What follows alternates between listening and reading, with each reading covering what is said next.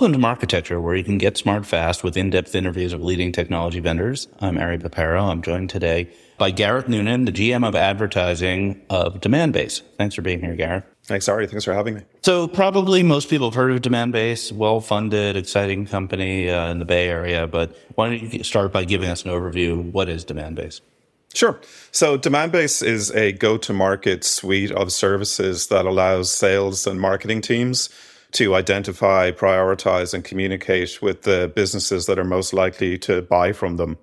So a lot of the platform is built around the concept of account-based marketing and account-based experience. ABM is a B2B strategy and approach that's been around for quite a while, but Demandbase really was the first company to put tech and a platform behind that. And so one of the key differentiators that we bring to market and one of the key offerings is account intelligence.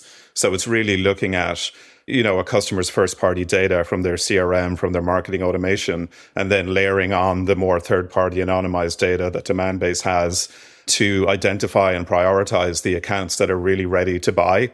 So a lot of predictive models there, as you can imagine, looking at qualification scores for how closely an account matches the ideal customer profile. And then, you know, predicting from a pipeline perspective which accounts are most likely to enter pipe to accelerate through the buyer journey, et cetera. Right. So B2B marketing, I'm selling my product, my software, whatever, to a business audience.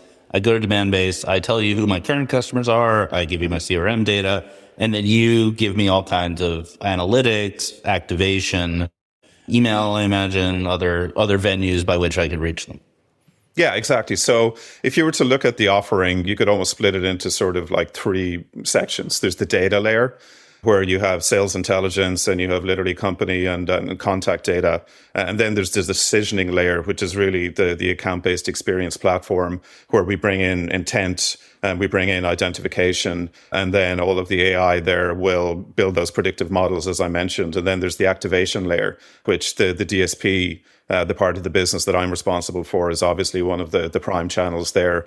But also, obviously, there's email, there's orchestration into social and search walled gardens. So basically allowing account-based activation and reaching all of those accounts that we have, that using the predictive models, we've helped our customers to prioritize and then getting the message out to those accounts. Yeah, so in this conversation, we're going to deep dive on the DSP, and we actually have a demo for Marketecture subscribers. Just before I get there, just quick question. So you're a pretty large private company, I guess a unicorn among them. How big is the company, roughly? Sure. So Demandbase is over 800 employees, primarily in the US, but also with operations in Europe and India. From a revenue perspective, we're privately held, we're venture-backed. The DSP standalone is a nine-figure business. Wow. And, you know, the kind of logos that we work with, everything from Fortune 50, you know, all the way down through mid-market and enterprise. I would say our strongest verticals are tech, manufacturing, financial services, and healthcare. Great. Okay, let's talk about the DSP. So it's a B2B DSP, which is an interesting niche.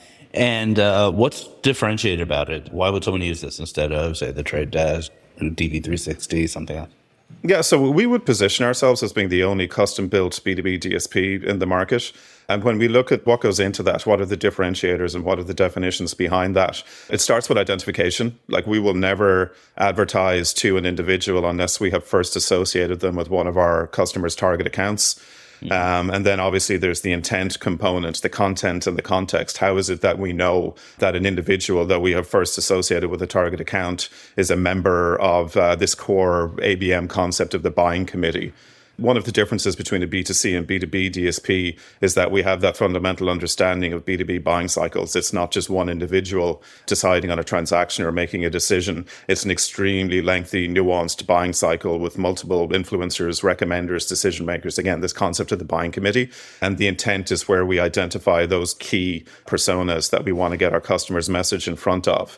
And then just the understanding of the account object is another key component and differentiator. One example I can give is just from a budget management perspective. If you can't associate individuals with an account and you're running a campaign to 14 or 15, large global enterprises, one of them could pretty quickly suck up all of the budget. Right. You can frequency cap at the individual level, but you need to have that account association.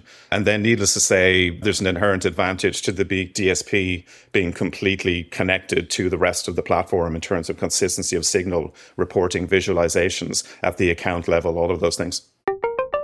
Thanks for listening. To hear the complete interview, subscribe at marketecture.tv.